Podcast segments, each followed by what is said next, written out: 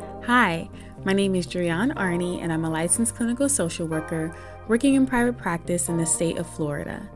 Welcome to the Cultivative Conversation podcast, where I engage listeners in conversation about mental health related topics and use questions designed to assist with exploring themes of gratitude, nostalgia, sharing, and learning to normalize mental hygiene and to invoke togetherness and intimacy through conversation. Hi, and welcome to another episode of the Cultivative Conversation podcast. I'm looking forward to this conversation because it is near to me both personally and professionally, and I hope that my vulnerability is helpful in some way to someone listening. At the start of a new year, it is a common experience for us to set goals and intentions and to create visions for the year with hopes that the next 12 months will be better than the last. For a lot of people, the desire to experience different leads them to exploring therapy. The idea for this episode was initially born out of my challenging experience of searching for and finding a therapist of my own.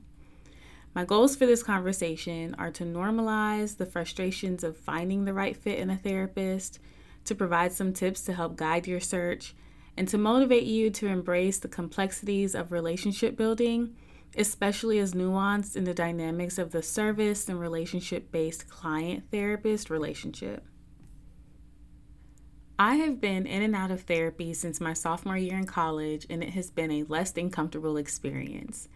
My first therapist was assigned to me by my university's counseling center, and he was a youngish white male, and he was also a student completing his practicum or an internship. What made this relationship challenging is that I never felt connected or like he understood my experiences. He shared nothing about himself, he never commented on what I shared with him. I did all of the talking, and there was no guided continuation between sessions. At the time, I thought that that was what therapy was, and it wasn't until I became a student therapist myself that I realized that his therapeutic style just wasn't compatible with what I needed. Because the last therapeutic relationship lacked connection, working with someone who looked like me and who hopefully shared in my experiences became a priority. So, my second time around, I searched for a black female identifying therapist and I found one. She was older, and soon after initiating services, I learned that she was also religious. And that's where things took a downturn. Like most therapists, during my intake, she asked about my religious beliefs and affiliations. I informed her that I was not religious and that religion was not a source of coping for me. And I even explained to her why. And admitting this was very difficult for me at the time, but I knew that to get the help I needed, I had to be honest about my experiences. Despite having this conversation, this therapist often encouraged me to attend church, and she insisted that becoming the member of a church was what I needed to build community and thus to feel better. I stopped seeing her after the third session. From that experience, I learned that while having a therapist who looks like me is helpful, there are other things I need for that relationship to be effective. A few years went by before I felt comfortable with trying again, and in 2020, I decided to go for round three. Thankfully, the third time was a charm. Um, after a year of searching and contemplating, I connected with a therapist. And after the first couple sessions, I knew that I found what I had been looking for. She was a black woman, older, connected to Caribbean culture, which was important to what I was going into therapy with at the time. And she spoke with me, not at me. We worked together for a year before I made the decision to end the relationship, which was in August of this year. I made this decision because I recognized that my needs had changed, yay for progress. And while she was still a great therapist, I no longer believed that she was the best fit for what I needed moving forward. My experience with my last therapist motivated me to hit the ground running with finding my next therapist and to not allow too much time to go by before picking up again with a new therapist. Three months later, Today, I am happy to report that I have an appointment scheduled with a new therapist that I feel really good about. Now, this did not happen without struggle. Let me explain. I began searching for a new therapist about two weeks before ending my relationship with my last therapist. I searched and searched for weeks, thought I found the one, but moved on after three weeks of trying to get an appointment. Then I had an initial appointment with another therapist and decided not to move forward because it was clear very early on that they weren't going to be the best fit. Two weeks later, I reached out to the person that I'm scheduled to see next and had a consultation. And that consultation left me feeling really optimistic about moving forward with them. One of my goals in private practice is to contribute to making therapy accessible and affordable. Becoming a member of the Open Path Collective Network has allowed me to expand my client base and to offer an affordable sliding scale of $30 to $60 per session to clients who cannot afford market rates of 100 to $250 per hour.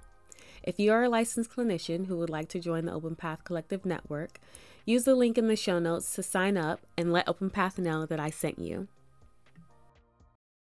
As I began brainstorming for this episode, I thought that sharing my own personal experience with finding a therapist was important to helping me communicate my understanding of how hard this process can be, even as a therapist.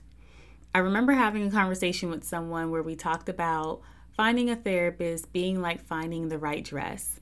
You walk into a store and there are racks and racks of beautiful dresses, and you're likely going to have to try some on before you find the one but when you find it, you know it.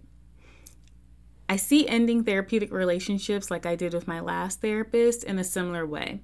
She was the one for what I needed at the time, just as a dress can be perfect for one occasion and not for another. Relationships change for many reasons, and it is important to me to normalize ending relationships that no longer serve us in the healthiest and or the most effective ways including the ones that we have with our therapist.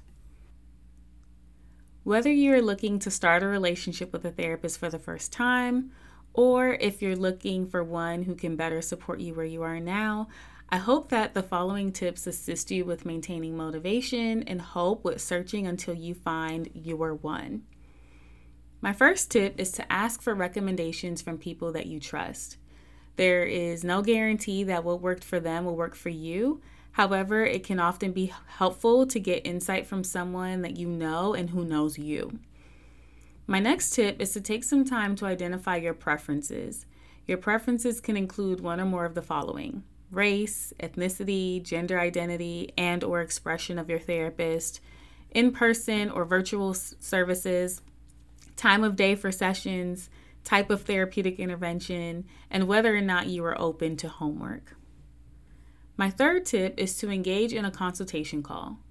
One of the things that has stuck out to me during my most recent search is that not all therapists offer consultations prior to scheduling. Free consultations are standard in my practice and for others, but they are not for every practice, and realizing this was a bit surprising for me. I find consultations to be important for potential clients because they provide opportunity for them to gather information that allows them to assess if a provider would be a good fit. They also help therapists assess if their skills and expertise would be a good fit for the potential client's needs. I encourage and provide consultations because I believe that rapport begins at first contact, and starting the rapport building process prior to meeting for a session, I find often supports my clients feeling comfortable coming into their first session. My fourth tip piggybacks off of the third ask questions. Your therapist is someone that you will be paying to provide you with service. Therapy is not a one size fits all, and all therapists do not provide services in the same way. I encourage advocating for yourself by asking questions that support your active participation in your services. Having an idea of your preferences can be helpful with this. Some examples of questions that may be helpful include What kind of therapist are you? What type of therapy do you provide? What issues do you specialize in? And do you offer a sliding scale for people who cannot afford your full rate? Which brings me to my fifth tip know what you can afford. Therapy can be very expensive, and challenges with finding the right fit can make the cost feel heavier. I encourage you to become aware of and honest about what you can afford to pay. If you have insurance, I suggest first looking through your insurance provider's list of in network providers and confirming what your copay would be. Now, while many providers will accept and bill your insurance, not all therapists do. I encourage confirming the cost of services and the potential for a fee increase before scheduling your first appointment. I run a private pay pra- practice and I have many clients that have decided that working with me specifically was more important to them than using their insurance. I've also had clients assess that their copay would be just a few dollars more with an in network provider than my private pay rate. And thankfully, all of those clients were able to afford the out of pocket cost. But the reality is, not everyone will and not everyone can. There are networks like Open Path Collective, who I've mentioned on the podcast before, that is comprised of therapists that have agreed to offer sliding scale prices of no more than $60 for individual sessions.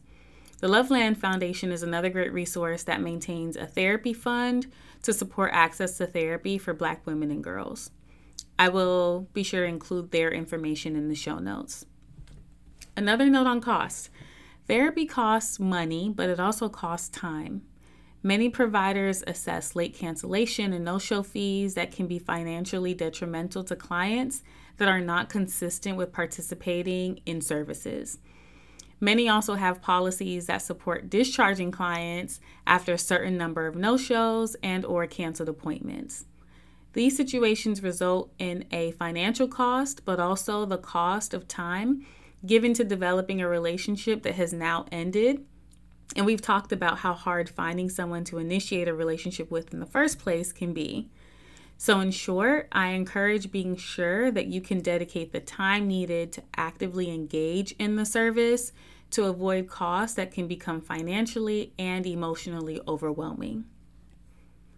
My sixth and last tip is to have some idea of what you are looking to accomplish in therapy. In my experience, clients that are aware of their what are more effective in their process than clients who expect the therapist to decide for them. Knowing your what reflects the level of awareness that is essential to the process of change, and it also often presents as a source of motivation and as a strength to engage in the identified how. Now, I do not believe that this is a requirement for therapy to be effective, but in my experience, it has absolutely been very helpful. I will continue to update my list of tips with plans to share them in another episode. So please feel free to use the contact information in the show's notes to share any thoughts, questions, or tips of your own. I enjoyed this conversation and hope that you have also, and I'm looking forward to talking to you again soon. Take care.